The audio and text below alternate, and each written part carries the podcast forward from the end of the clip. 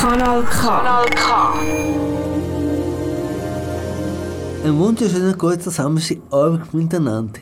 Ich begrüße euch ganz herzlich zu meiner Tagsendung der Flotte Zeiler hier auf Radio Kanal K. Unser heutiger Gast ist ein ehemaliger SP-Politiker und Alt-Nationalrat. Bevor er Politiker und Nationalrat geworden ist, hat er ein Diplom als Lehrer gemacht und hat auf allen Stufen von Kindergarten bis zur Hochschule unterrichtet. Nachher hat er auch an der Universität Zürich ein Studium in Pädagogik und Soziologie mit Erfolg abgeschlossen. Es ist der Hans Binder. Herzlich willkommen, Hans, bei uns im Studio. Ich habe mich gefreut, wieder einmal bei Radio Kanal K aufzutreten. Äh, in der nächsten Stunde rede ich mit dem Hans Finnen über seine bisherige Lebensweg und über seine politische Tätigkeit. Durch die Sendung führt euch der Dolf Keller. Jetzt kommt das erste Lied, und zwar eins, wo der Hans Binder selber aussucht hat, nämlich Ich wünsche mir ein Stück, wo ich vor etwa zehn Jahren das letzte Mal bei euch war. Das war ein Stück von der Cindy Lauper. Und das Stück heisst Time After Time. Und wieso hast du das ausgewählt? Was bedeutet dir das?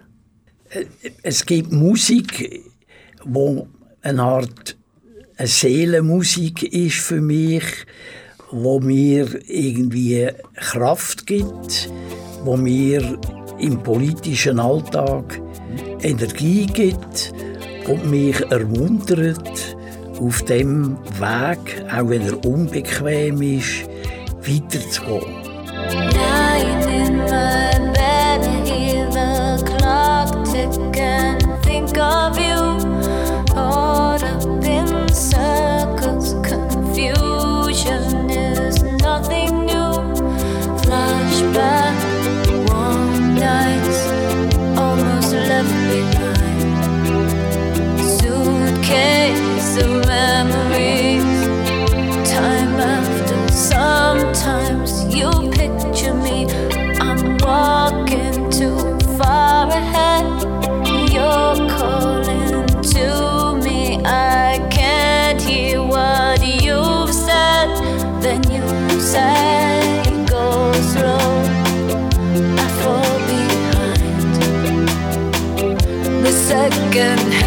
Unwind. If you're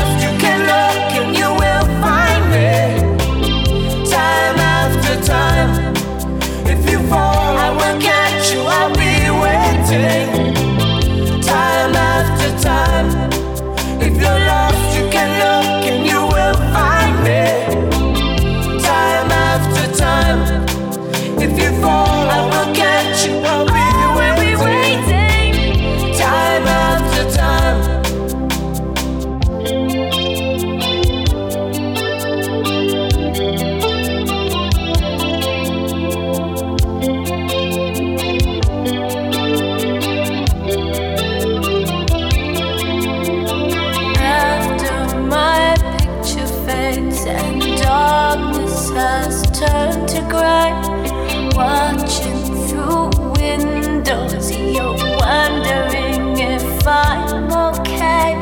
Secrets stolen from deep inside. The drum beats out of time. If you're lost, you can look and you will find me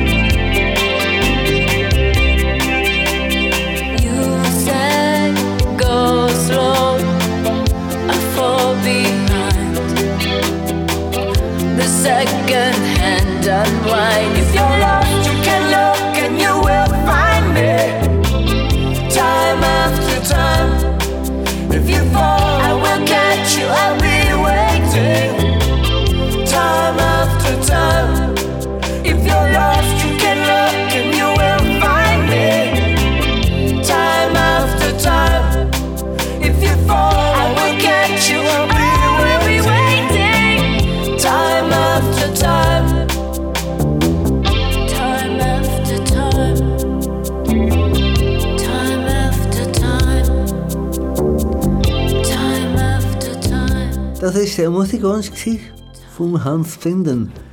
Unser heutiger Studiogast hier bei uns in der Talksendung der Flotte Feier auf Radio Kanal K.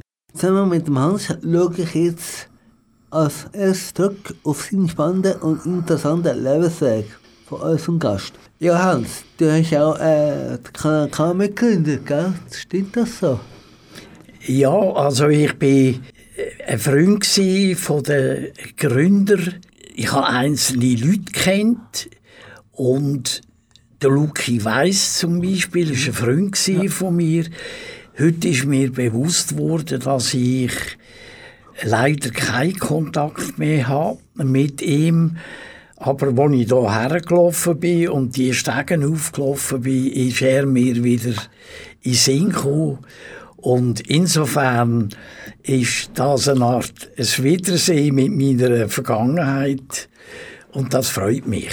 Du hast mal gesagt, dass ich dem Bundesrat mal eine Käseschnitte mitgebracht Also, was ich jetzt in den letzten paar Tagen wieder, äh, wieder nachgeschaut habe, ist die letzte Pandemie. Also jetzt redet ja alles von der Corona-Pandemie. Aber ich habe als Kleinkind, ich bin glaube in der vierten Klasse damals, habe ich Polio, also Kinderlähmung gehabt. Und ich habe jetzt in der Geschichte nachgeschaut, in den Jahren 54 und 55 hat es in der Schweiz eine breite Poliomyelitis, äh, Kinderlähmung, Pandemie gegeben, wo Dutzende von Kindern, vor allem in der Nordwestschweiz, an Kinderlähmung erkrankt sind. Und da habe auch ich dazugehört. Ich habe aber Glück gehabt. Ich bin eigentlich ohne grosse Lähmungen, nur mit Partiallähmungen, die man heute noch mhm. sieht, aber nur Leute, die mich genau anschauen. Und ich denke aber immer wieder daran, weil Freundinnen und Freunde von mir, die gleich alt sind, sind zum Teil bis heute im Rollstuhl mhm. und haben sich nie mehr können erholen und insofern bin ich dankbar, dass ich das damals eigentlich sehr gut überstanden habe. Ich habe auch gehört, du hast in dem Bundesrat damals äh, Kuchen mitgebracht, oder? Das stimmt? Das ist eine andere Geschichte. Mhm. Äh, eine Geschichte ist vor allem die noch mit Rheinfelden. Mhm ich mag mich erinnern als kleines Kind, dass damals ein Nationalrat, das war der letzte Nationalrat, der Rheinfelder hatte, der hat Dr. Keller geheissen. Der war sozialistischer Nationalrat und wo der gestorben ist, mhm ist er auf einer Lafette mit einem Schweizer Fahnen über dem Sarg, ist er hinter einem Ross durch Städtli äh, transportiert worden. Ich habe das als Kind gesehen und ich habe immer gefunden, äh, so mächtig wie der und so wichtig wie der will ich einmal werden. Und einige Jahre später bin ich dann auch Nationalrat geworden, auch als Sozialist. Und insofern habe ich dort eigentlich schon als Kind eine Vorahnung von dem, was ich später einmal werden Du bist nicht nur ein Doktor, sondern ein Professor. Wie eigentlich Professor? Also, als ich äh, nachher an die Fachhochschule gekommen bin, ich bin vorher äh, jahrelang am Seminar Hitzkirch und dort habe ich eigentlich das erste Mal den Professortitel bekommen. Mhm. Aber an einer Mittelschule hat es nur in Aarau Professorinnen und Professoren gegeben. Normalerweise hat man an einer Universität müssen eine Habilitationsschrift machen. Und was ist das, eine Habilitationsschrift? Also, mein Bereich ist immer die Lernfähigkeit von Bildungsorganisationen gewesen. Also, äh, ob Kindergärten oder Volksschule, was braucht es, damit die lernfähig bleiben? Das heißt, damit die immer Ausschau halten nach Erneuerungen, die andere Schulen machen und dass man sich dann erkundigt äh, nach diesen Erneuerungen und selber die Erneuerungen dann mit ebenfalls durchführt. Hast du noch ein Studium gemacht, gell? Was hast du studiert und warum? Studiert habe ich nachher in Zürich und äh, dort habe ich eigentlich schon früh in Seminararbeiten habe ich mich mit dem Kindergarten auseinandergesetzt, mit, dem, mit der Eingangsstufe in die Volksschule.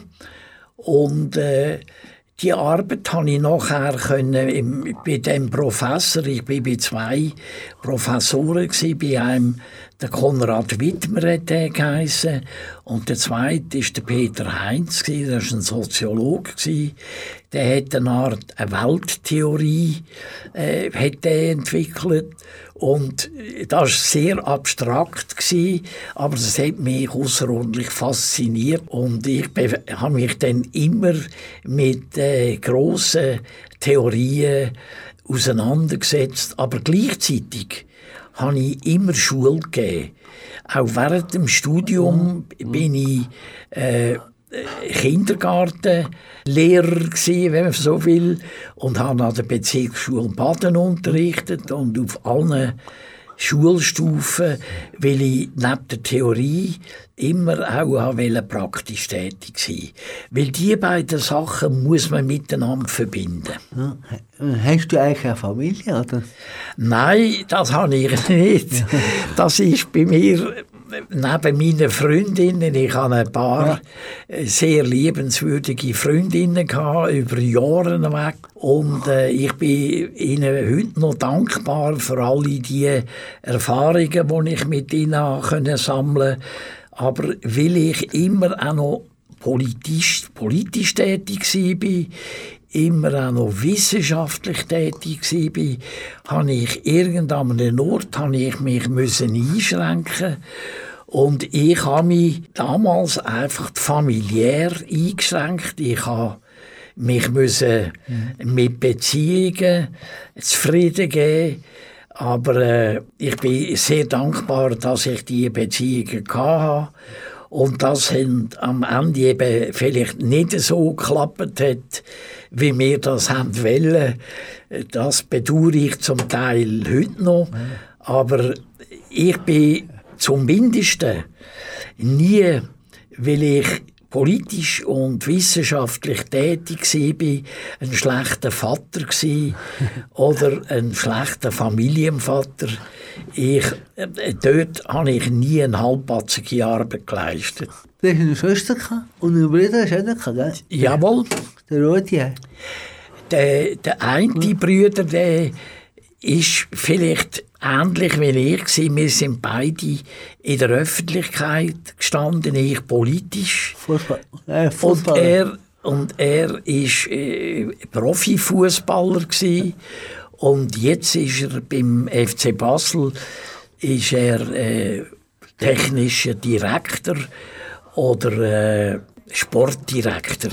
Er hat es nicht gern, wenn man ihm technischer Direktor sagt. Er, äh, er macht das gern leidenschaftlich und ist natürlich durch das auch in der Öffentlichkeit. Und wir beide sind beide nicht geheiratet und wir haben zusammen, weil wir beide vielleicht äh, auch merken, wo wir unsere Stärken und unsere Schwächen haben. Es gibt eben auch eine Verbindung äh, aus Schwäche oder aus einer Verbindung aus etwas, was einem fehlt im Leben. Aber deine Schwester ist geraten? Ja, also die eine ah. Schwester, die wohnt im, im Tessin, ah. äh, gerade neben Dimitri in Verscho. Ja. Und äh, ich habe natürlich auch den Dimitri und, und seine Frau gut kennt. Mhm. Die haben äh, immer mit meiner Schwester Verbindung gehabt. Und wenn ich früher viel im Tessin war, leider bin ich heute nicht mehr so viel im Tessin, dann bin ich immer in Verso und das habe ich natürlich benutzt, um bei der Scuola Dimitri äh, reinzuschauen. Die haben äh, immer geübt hinter Glas. Wir haben gesehen, wie die Artistinnen und Artisten trainieren. Als Nationalrat hast du sicher viel lesen Was tust du in der Freizeit zu lesen? Ich lese eigentlich vor allem Sachbücher. Äh, und da im Bereich Hochschule, Hochschulpolitik, weil das interessiert mich nach wie vor. Und am Ende bin ich ja noch Präsident von der Eidgenössischen Fachhochschulkommission gewesen. Die hat alle neuen Fachhochschulen mit allen Studiengängen müssen, wie man dem sagt, akkreditieren. Das heißt, äh, ein Studiengang hat man nur dürfen eröffnen, wenn die Fachhochschulkommission, wo ich Präsident war, das vorher ganz genau geprüft hat und eigentlich Bewilligung gegeben Das heißt, Bewilligung hat der Bundesrat gegeben, aber wir haben dem Bundesrat müssen einen Antrag stellen und er, der Bundesrat hat, oder die Bundesrätin, die zuständig war, hat natürlich sich auch immer interessiert, wie unsere Zulassungsverfahren, Akkreditierungsverfahren aussehen. Gesundheit ist etwas sehr Wichtiges, denke ich, oder? Ja, ich habe ich hab zum Beispiel, ich mag mich erinnern, als ich schwer krank war, hätte man nicht zu mir dürfen. Ich musste hinter Glas sein und ich habe dann gesehen, dass andere Kinder, die mit mir im Spital waren, ihre Eltern nicht mehr kennt haben. Die Eltern sind dann ans Glas gekommen und haben an den Kindern gewunken und ich habe gesehen, die Kinder kennen ihre Eltern nicht mehr.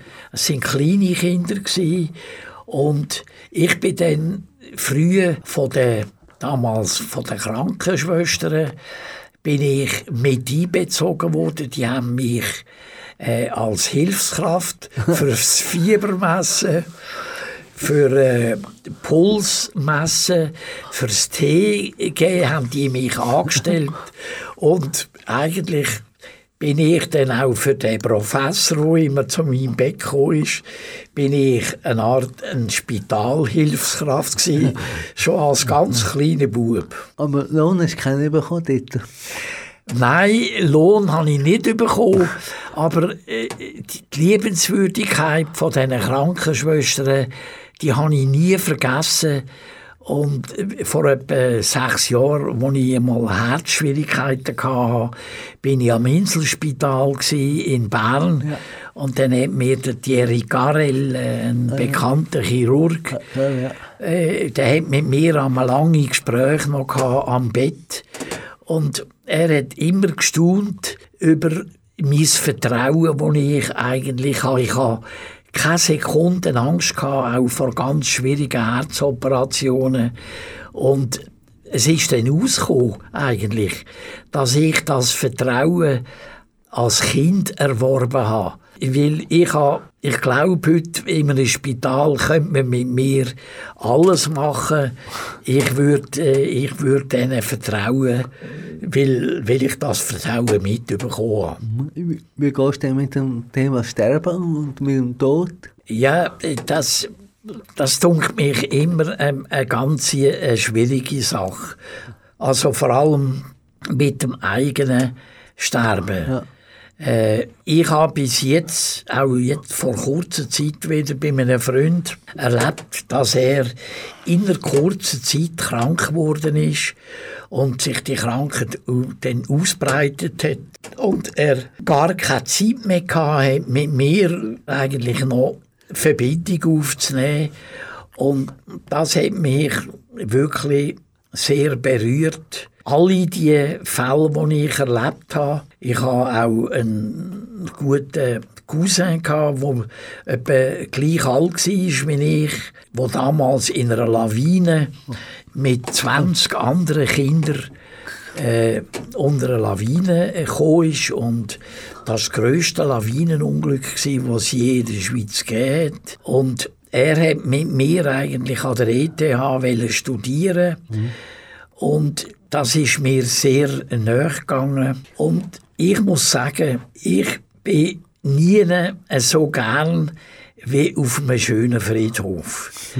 Ich bin in Rheinfelden, wo ich aufgewachsen bin, immer wieder auch bei meinen Eltern auf dem Waldfriedhof und dort äh, laufe ich einfach immer allen Gräbern entlang und lese die Namen von diesen Leuten mhm. und auch wenn ich da, wenn ich zu Baden, wo ich jetzt wohne, da gehe ich auch gerne auf den Friedhof, weil auf den Friedhof sieht man eigentlich alle die Menschen, die man früher gesehen hat, die Geschäfte hatten im Baden und jetzt sind sie auf dem Liebefels, auf dem, auf dem Friedhof. Den Korrektor noch überlebt, den Lawinenunfall? Nein, der Einzige, der überlebt hat damals, ja. hat Fritz Künzli geheissen. Äh, das war ein Fußballer. Ja. Der ist vor einiger Zeit gestorben. Ja. Und der, ich mag mich noch gut erinnern, äh, ich bin dann später einmal an dem Lawinenhang gewesen, mhm. Und dann hat mir jemand gesagt, wie der Vorgang ausgesehen hat, ja. wie die Schulklasse, da hat jedes Kind hat einzeln müssen an einer, an einer Schnur praktisch äh, der Lawinenkegel, äh, da ist vorher schon eine Lawine runter, müssen überqueren und der Fritz Künzli, mhm. der hat das Glück gehabt, dass er irgendwie noch vorher über den Lawinenkegel gegangen ist und die Kinder, die nachher gekommen sind, die in den Hang eingestiegen sind, die sind nachher von der Lawine zugedeckt worden. Ja, das ist das außerordentlich und spannende Lebenslauf von Hans Binden. Wie es weitergeht, wie der SP mal Hans Binden eigentlich geschafft hat, als junger Mann in der Politik fortzufassen, das gehörte in ein paar Minuten da auf meiner Talksendung der Filterzeuger. Aber vorher lassen wir noch auch eins, wo der Hans Bingen als Studiogast in die Sendung mitgebracht hat. Wie heißt das? Vor kurzem hat der Bob Dylan, mhm.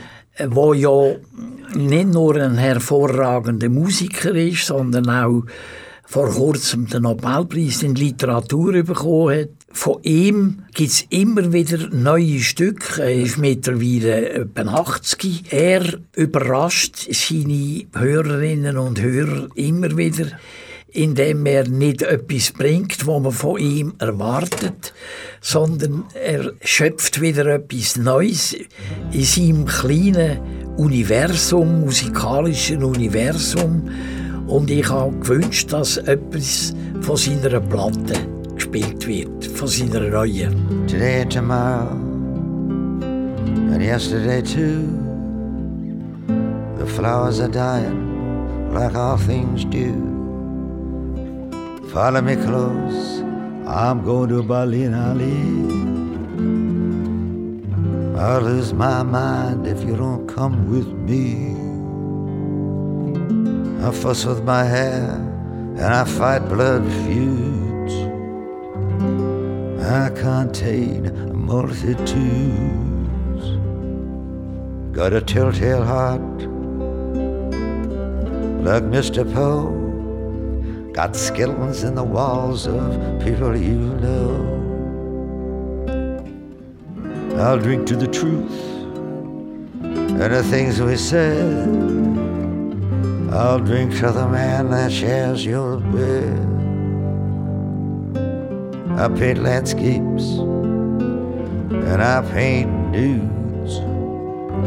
I contain multitudes. A red Cadillac and a black mustache. Rings on my fingers that sparkle and flash. Tell me what's next. What shall we do? Half my soul, baby, belongs to you.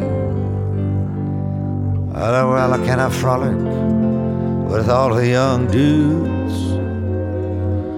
I contain a multitudes.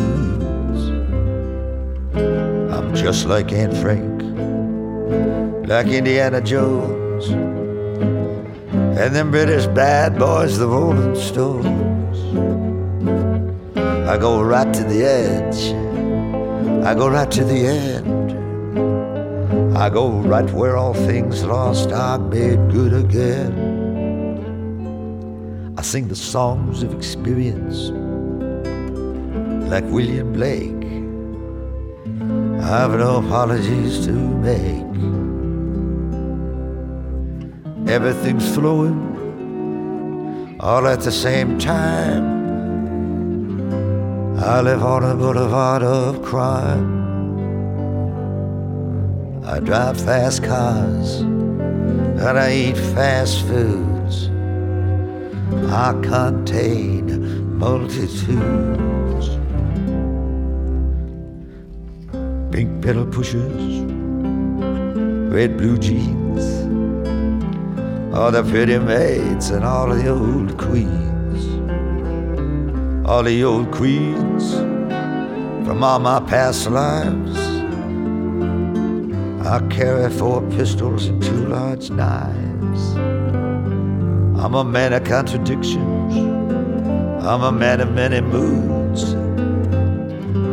I contain multitudes.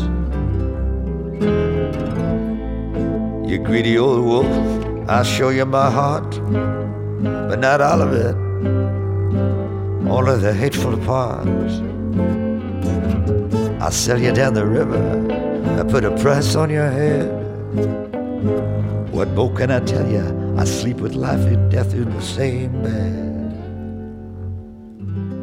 Get lost, madam. Get up off my knee. Keep your mouth away from me.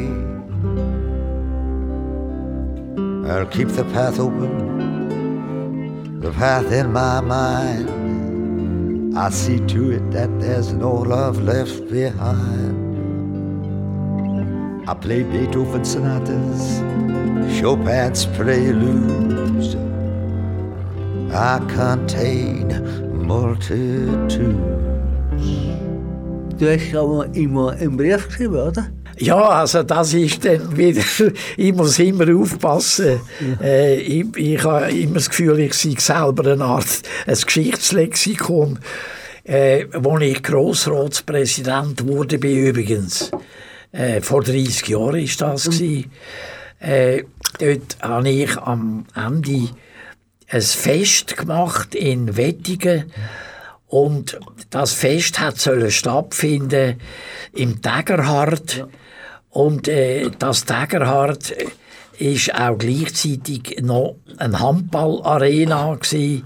Und ich habe einfach gefunden, ich will nicht im Tägerhard die vier machen. Und ich habe die vier in einem Zirkuszelt gemacht. Auftreten sind Kulturschaffende. Und äh, dort habe ich ein ganze Abendprogramm mit Musikerinnen und Musikern und Schriftstellern zusammengestellt. Und dann habe ich gefunden, ich könnte als Special Guest an dem Abend, als Überraschungsgast, den Bob Dylan einladen. Und das war natürlich absolut äh, von mir hirnverbrannt. gewesen. Und dann habe ich ihm aber einen Brief geschrieben und äh, selbstverständlich äh, er nicht können kommen.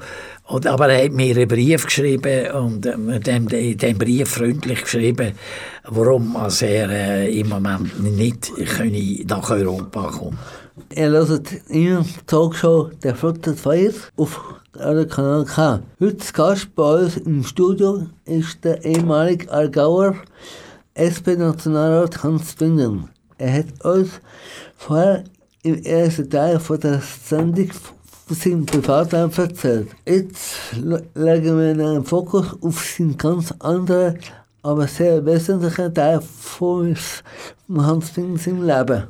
Und zwar über seine Berufung als Politiker. Wieso bist du auch zu der SP gekommen? Eigentlich damals als Lehrer in Baden, wo ich meine erste Stelle als Primarlehrer antreten habe, ist das in Baden gewesen. Ursprünglich hat man aber in Baden nicht dürfen direkt ab dem Seminar Primarlehrer werden, sondern hat müssen eine Art eine Ehrenrunde machen, wie man dem gesagt Ja. hat. Man musste zum Beispiel im Freiamt seine Sporen abverdienen. Und ich bin eigentlich direkt auf Baden gekommen, weil ich da mein Praktikum gemacht habe. Äh, damals beim Lehrer, ein Lehrer, der später der Sohn Regierungsrat geworden ist. Der Lehrer hat August Huber geheissen. Gusti Huber haben dem alle gesagt. Bei ihm habe ich das Praktikum machen und äh, weil man mich dort auch im Lehrerzimmer kennengelernt hat, hat der Rektor, das war ein Herr Wernli, der Rektor hat nachher später sich auch für mich eingesetzt, wo ich mich beworben habe als Lehrer und darum bin ich eigentlich direkt Lehrer geworden in Baden. Der Lehrer, der damals mein Vorgänger war, der ist ebenfalls ein sozialdemokratischer Politiker gewesen. und der hat man zu Baden kennt. Der hat Albert Reber geheissen. Der ist lange Zeit ist der Leiter innerhalb es war eine Art eine Geschäftsprüfungskommission, die er geleitet hat. Er war eine Art immer der Gegenspieler vom Stadtdammer. gewesen.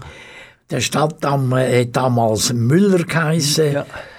Und äh, der Albert Reber war so ein bisschen der Kontrahent von ihm. Und meine Stelle war eigentlich Nachfolge von dem Albert Reber.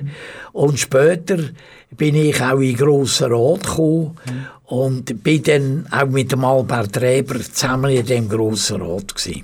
Und von dort weg bin ich eigentlich äh, in der SP und bin immer mittlerweile, ich glaube, 45 Jahre in der SP. Und äh, für mich ist die SP immer Partei gsi, wo ich mich dazu, ich habe mich verpflichtet gefühlt, dieser Partei treu zu bleiben. Ich werde ihr sicher bis am Ende treu bleiben. Äh, was macht für dich einen guten Politiker aus?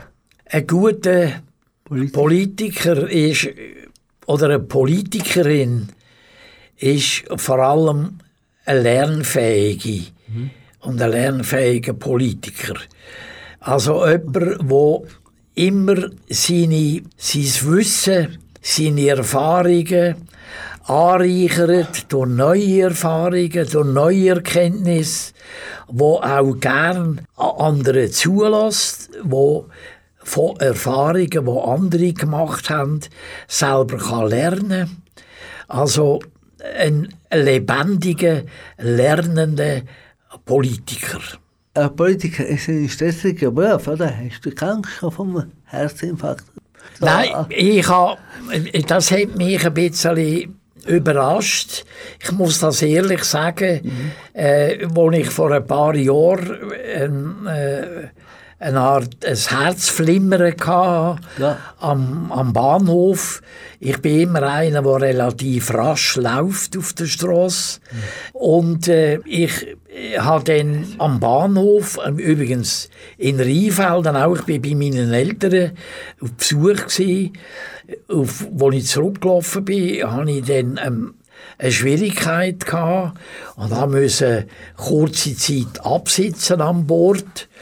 Und äh, eigentlich wollte ich schon wieder aufstehen und weiterlaufen. Äh, Da hat mich ein Spitalpfleger hat mich beobachtet. Das habe ich nicht gesehen und der ist mir nachgerannt und hat mich aufgehalten und hat mir gesagt, ich soll mitkommen und der hat mich ins Spital genommen. Und im Spital haben sie mich genau untersucht und haben dann gesehen, dass ich gewisse Herzschwierigkeiten habe. Und dann bin ich untersucht worden, immer genauer untersucht worden.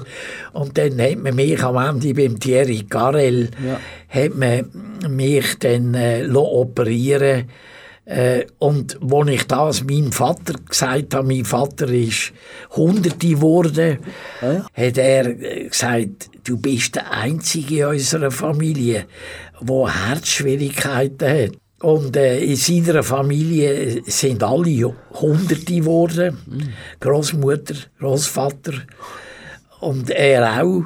Und äh, darum hat er gesagt, du bist äh, der Erste. Und dann habe ich gesagt, ich bin auch der erste Akademiker in eurer Familie. Und äh, auch der erste Politiker in eurer Familie. Der muss auch ein bisschen eine Strafe haben, wahrscheinlich. Und äh, das, ist dann, das sind die Herzschwierigkeiten gewesen, die ich aber eigentlich gut habe können überwinden. Äh, du bist immer im Nationalrat du nie ins Ständerat wechseln Ich muss sagen, wer in der SP im Aargau Nationalrat wird, der muss irgendwie später einmal Im im, Stände, für einen Ständerat kandidieren. Aber ich habe eigentlich immer gesehen, dass man im Aargau als pointierter linker Politiker hat man im Aargau keine Chance. Weil der einzige Ständerat, den habe ich kennt, das ist der Ständerat Killer, ehemaliger Stadtdammer von Baden gsi. Der ist eigentlich gewählt worden, weil er sich total einen bürgerlichen Anstrich gegeben hat. Und äh, später ist dann Pascal Bruder, meine Vorgängerin, Ja, genau. die ist auch äh, Ständerätin geworden, aber ich sage das nicht so gern. Sie hat im Unterschied zu mir nicht mehr die pointierten linken Positionen Gewerkschaftspositionen vertreten. Und ist durch das ist sie wählbar geworden. Und ich bin zwar vorgesehen als Erziehungsdirektor, aber die bürgerlichen Parteien haben natürlich gesagt, das Binden können wir niemals als, als, als Erziehungsdirektor akzeptieren. Pascal Baudrey, wieso ist die worden? Eine liebenswürdige Ja. äh, und es hat vor allem auch ein politisch hat sie immer sauber geschafft. Sie ist verlässlich gewesen. Sie hat sich vor allem für die Behinderten Ja. eingesetzt und das habe ich auch sehr geschätzt. Aber meine Vergangenheit muss man eben kennen. Ich bin als Rheinfelder auf Baden gekommen. Als Rheinfelder bin ich gegen Kernkraftwerke gewesen. und bin ausgerechnet in die Stadt gezogen, wo natürlich das Zentrum von der Atomenergie war. Also es hat Leute gegeben, die gesagt haben, Baden ist eigentlich das Zentrum von der Elektrosaudis. Oder? Und als ich in die SP eingetreten bin, sind die meisten Mitglieder von der SP sind BBC-Arbeiter. Und äh, die BBC-Arbeiter haben natürlich gestaunt, als ich denen gesagt habe, ich sei gegen das Atomkraftwerk. Und äh, da habe ich viel Überzeugungsarbeit gebraucht. Am Ende in Tschernobyl ist die SP-Sektion ist praktisch unisono, sind alle gegen Kernenergie gewesen. Aber am Anfang, wo ich eingetreten bin, sind eigentlich alle noch, bis zum Regierungsrat damals, äh, sind äh, Befürworter gewesen, oder? Und Bundesrat hast du nie werden Nein, eigentlich, das darf ich heute sagen. Ich bin ein, ein guter Parlamentarier gewesen. Es hat nachher Geschäfte von mir, die eigentlich bis heute eigentlich Gültigkeit haben. Auch der ganze neue Bildungsrahmenartikel, wo im 2006 von Volk und Stand angenommen worden ist, den habe ich eigentlich verfasst und geschrieben. Und ich habe schon meine Spuren, bildungspolitisch habe ich die hinterlassen. Also, äh, und auch heute, wenn ich auf Bern gehe, im Parlament, kenne ich zwar immer weniger Leute, aber äh, alle die, die Bildungspolitik machen, äh, die wissen, was ich da gemacht habe. Auch an Vorstößen und parlamentarischen Initiativen. Aber Bundesräte haben mich geschätzt, weil ich Confisseur du Parlement war, weil sie von mir, alle Bundesräte bis heute eigentlich immer noch eine kleine Pasteten bekommen. Das ist äh, mit einem schwarzen und einem hellen Teil, mit einem süßen und einem sauren Teil. Und äh, ja, ich bin Confisseur du Parlement und Bundesrat. Das ist aber eher vorbeigeschrammt und ich bin eigentlich ganz froh. Ich habe übrigens letzte, die letzte Woche einem geschrieben, wo den werde ich jetzt noch schnell erwähnen, weil ich ihn immer sehr geschätzt habe. Der hat Francis Matte geheissen. Und der ist, Bundes, der ist als Bundesrat gewählt worden und hat eine Woche später wegen einer Frau gesagt, er trete zurück. Und ich, ich muss das einmal sich vorstellen. Der Francis Matte war ein guter Freund von mir. Und der hat als Bundesrat gesagt, nein, ich verzichte zugunsten von einer Frau. Und dann ist Ruth Dreifuss ist für ihn gewählt worden. Und ich habe ihm geschrieben, dem Francis, weil ich glaube, ihn hat man vergessen. Und mhm. ich habe das immer eine grosse Leistung gefunden. Der hat ja. verzichtet. Ja. Und ich habe es gar nicht ins Auge gefasst. und bin eigentlich gut damit gefahren. Äh, was, was interessiert dich an Bildungspolitik so sehr? Bildungspolitik und ich bin immer auch in der Außenpolitischen Kommission gewesen. Auch ein paar Mal mit dem Außenminister, das sind zwei Leute, das ist der Flavio Conti und der Joseph Theiss. Mit denen bin ich als Außenpolitiker äh, mit auf die Reise gegangen. Mhm. Und äh, dann bin ich auch immer bei den Vorbesprechungen, wo wir äh, zum Beispiel damals in, bei den Palästinensern mit dem Arafat oder mit dem Netanyahu, der war Außenminister äh, und jetzt Premierminister seit Jahren. Und äh, wenn man Vorbesprechungen hatte, für Gespräche mit ihnen, dann haben mich die Bundesräte eigentlich immer mitgenommen. Und das hat mich immer spannend gedacht, auch wenn wir äh, auf der Reise sind mit dem Bundesratschat, ja. haben wir die Gespräche haben wir im kleinen Kreis miteinander vorbereitet. Und das ist für mich äh, immer hochspannend gewesen.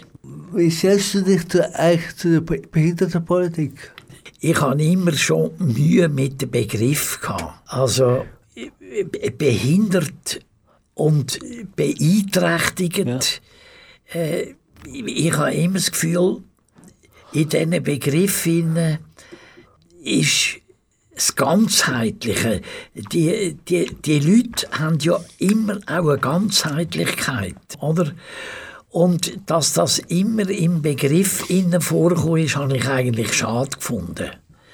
Im Grunde genommen, in dem Begriff steckt eben schon eine Verletzung oder eine, Beeinträchtigung. Und die muss ja nicht immer, müssen ja die Leute nicht vor sich hertragen, auch im Begriff, oder? Und für mich hat das immer eigentlich geheißen, für mich sind das einfach immer Menschen gewesen. Und es hat nicht Menschen erster Klasse, Menschen zweiter Klasse beeinträchtigt, weniger beeinträchtigt gegeben. Für mich gibt es Menschen. Und Menschen verdienen Respekt, Menschen verdienen Achtung. Unabhängig, unabhängig von dem, wo sie sind. Und äh, mit Begegnungen müssen so gut wie möglich ganzheitlich sein. Heute tut man ja die, die beginnenden Kinder ins, ins Primar schon inkludieren, oder? Ist das, findest du das gut? Ja, ja die, der Inklusionsbegriff und Exklusionsbegriff, das sind auch wieder solche, äh, im, im, im Grunde genommen müssen wir die Begriffe abschaffen und äh, sagen, Was soll man denn sagen? es gibt vielfältige Menschen und, und, und verschiedene Menschen und äh, genau gleich wie es verschiedene Hautfarben gibt. Ja. Jetzt diskutiert man wieder über die Hautfarbe. Ja, das, ist auch wieder, das ist wieder neu. Ja. Im Grunde genommen sollte es amerikanische Menschen geben und fertig, oder? Ja. Aber was hältst du dav- davon, dass man Kinder da integrieren in, in Primarschule? Ist das, findest du das gut? Oder, oder, nicht? Mich denkt so, in den letzten Jahren hat man da viel verbessert. Man schaut ja so früh wie möglich, Ja. dass äh, Kinder, die vielleicht eine Schwäche haben, weil eine Schwäche können alle Menschen haben. Oder?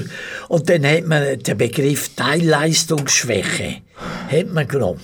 Und äh, im Grunde genommen hat jeder Politiker, hat, jede Politikerin hat ihre Schwächen und ihre Stärken.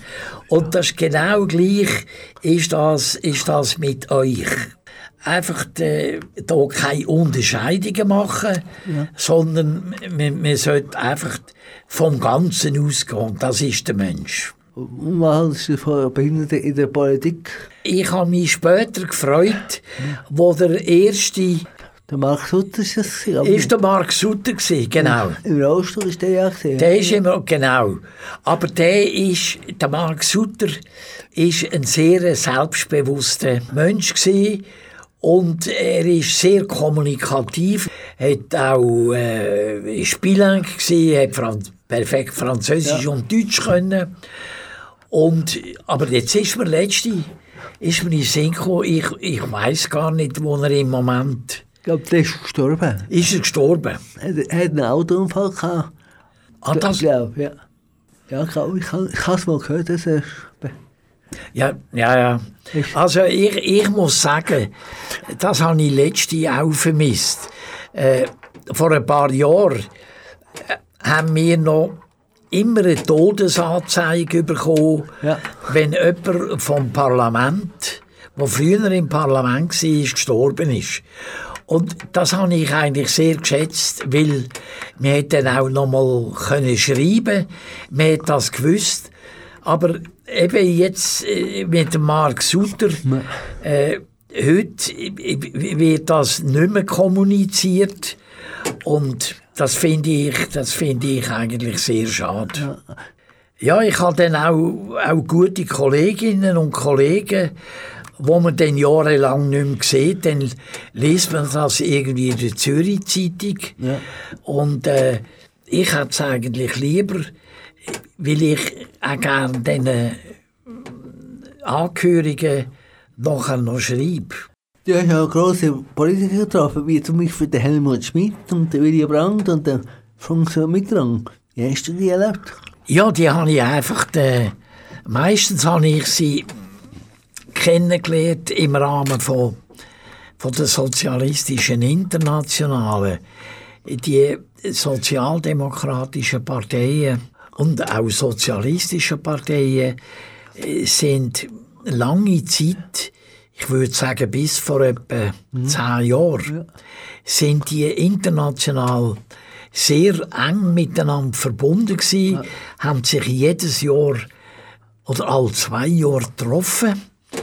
Und ich, ich bin Vertreter von der Schweiz ein paar Jahre lang. Und das Prinzip ist es so, ob jemand Staatspräsident ist, oder Ministerpräsident, oder Außenminister, oder Nationalrat, spielt keine Rolle. Und ich bin als Nationalrat natürlich der niedrigste gsi.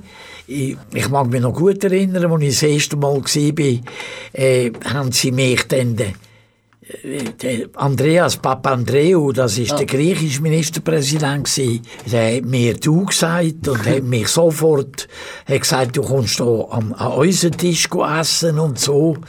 Und durch das habe ich alle die, auch der François Mitterrand, Ja.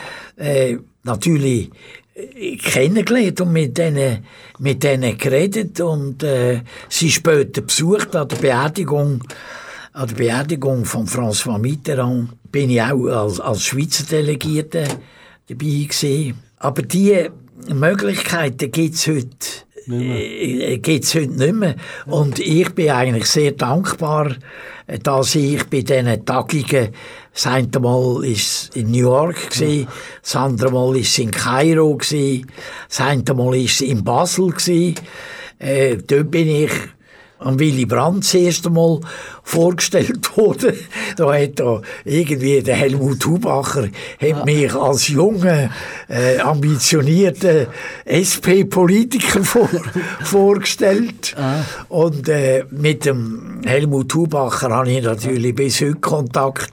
Aber er ist jetzt leider schwer krank und äh, äh, ich habe vor etwa zwei Wochen noch mal einen Brief geschrieben, aber ich habe jetzt keine Antwort bekommen. Ich weiß nicht im Moment, wie es ihm geht, persönlich. Äh, gerade der Helmut Schmidt hat das sehr schwierig geholt. Ist das so gewesen oder ist das Klischee gewesen? Mit dem, der Helmut Schmidt, das ist einer der wenigen, wo ich persönlich nie einen Kontakt hatte. Also, ich bin einmal mit einer Delegation bei ihm in Bonn und er hat dann uns als Gruppe hat er uns hier begrüßt mit seiner Menthol Menthol-Zigarette das hat er immer gehabt. Ja. hat er immer gehabt. Und äh, er hat, wir haben dann ab, eigentlich abgemacht, äh, dass ich äh, ihn mal besuchen kann in Bonn. Und dann habe ich mich einen Brief geschrieben. Und dann mag ich mich noch erinnern, dann hat eine Sekretärin hat dann mit mir Verbindung aufgenommen. Und ich musste sagen, beim Willy Brandt äh, habe ich überhaupt kein Problem gehabt. Wenn ich dem geschrieben habe, dann habe ich auch irgendwie äh, einen Zugang zu ihm äh, gefunden. Äh, Der Helmut Schmidt ist, glaube ich, auch in, in seiner ganzen Art, er ist zurückhaltend gewesen und äh, hat so ein bisschen ja, er hat äh, seine Manieren und er hat, äh, er hat äh, eine Schnittigkeit gehabt, Ja. sprachlich, Ja. Äh, sprachlich Schnauze Schmidt, haben sie ihm auch noch gesagt. Weil er mit dem Herbert Wehner zusammen sind die beiden, das sind die giftigsten SPD-Leute gewesen, auch im Bundestag. Wenn, wenn der Helmut Schmidt und, und Herbert Wehner auftreten sind, dann äh, ist im Bundestag still gewesen, oder? Welche, äh, welche Wünsche hast du noch für die Zukunft? Ja, also ich, äh, der Bildungsartikel, wo, wo eigentlich auf meine Grundideen basiert, wo ich äh, damals zweimal haben müssen einen Anlauf machen, bis Volksabstimmung hat. Die, das darf ich fast nicht sagen. Der Text, den ich damals geschrieben habe, wo jetzt noch immer noch in der Verfassung steht, den habe ich vor 30 Jahren entwickelt. Vor f- 35 Jahren habe ich den geschrieben. Und ich finde, ich müsste auf den neuesten Stand bringen. Und äh, an dem bin ich jetzt. Was würdest du einem jungen Mann raten, der in die Politik einsteigen will? Sofort einsteigen. Du musst dir einfach überlegen, wie lange du das willst machen. Also, ich finde, auf Gemeinsebene, ich habe zwar nie etwas auf Gemeinsebene gemacht, aber ich finde es gut, wenn jemand auf der Gemeinsebene einsteigt, ob zum Beispiel zu Baden äh, in eine Finanzkommission oder in eine Planungskommission, um, um einfach dort le- zu lernen. zu lernen, Ja, genau. ja. Und äh, den ganzen Mechanismus von einer Gemeinde kennenzulernen, weil das gibt einem ein Vorverständnis, um nachher auch weiterzumachen. Also, was für mich immer wichtig war und für mich immer noch wichtig ist, bei Wahlen muss man nicht die pflegen, die gewählt werden, sondern muss die pflegen, die nicht gewählt werden. Also ich habe zum Beispiel als Bezirkspräsident mhm. immer geschaut, wer ist nicht in Grossen Rat gewählt wurde. Und dann habe ich geschrieben und sie ermuntert, das nächste Mal wieder dabei zu sein, mhm. weil wenn man einmal schauen würde, wer das erste Mal nicht gewählt wird, verschwindet meistens. Das sind in der Schweiz sind das Hunderte von Leuten, die nachher verloren sind für Politik. Ja, das war Gespräch mit dem Politiker Hans Binden über seinen ehemaligen politischen Alltag im Bundeshaus in Bern. Nach der nachhaltigen politischen Debatte haben ihr jetzt sicher den Kopf voll. Darum lassen wir noch, du entspannt noch ein Lied. Wo hast du uns mitgebracht, Hans? Vom Stefan Eicher. Hemmungen. Manchmal schätze ich Leute, die Hemmungen haben, mehr als die, die hemmungslos sind. Weil Hemmungen haben heisst auch, können zu hören und können zu lernen. Herzlichen Dank, Hans, dass du uns Frage so gut beantwortet hast. Danke dir, ich habe das gerne mit dir gemacht. Ja, liebes Publikum, wir hoffen, dass euch unsere Sendung euch gefallen hat. Wenn ihr die Sendung nicht ganz gehört habt oder wenn sie noch hören wollt, dann könnt ihr das im Internet auf kanalk.ch. Gibt es die Sendung nämlich gratis als Podcast. Am Mikrofon ist für euch in der letzten Stunde der Dorf Keller. Ciao zusammen. Es gibt Leute, die würden alle Wege nie ein Lied von singen, so wie ich jetzt hier. Ich singe um keinen Preis, nicht für das Nein, weil sie haben mich ja, Sie wären vielleicht gerne im Grund noch recht und denken, dass sie ihr grosses Pech ihnen wie ein schwerer Stich, dass sie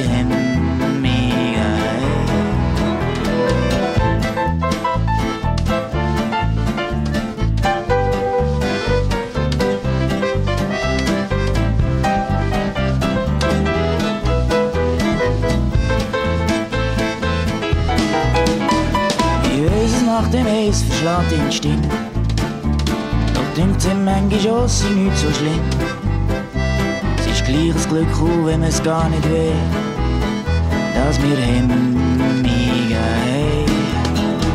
Was unterscheidet Menschen vom Schimpans? Es ist nicht die glatte Haut, der feine Schwanz. Nicht, dass wir schlechter Bäume aufkommen, nein, dass wir Hemmungen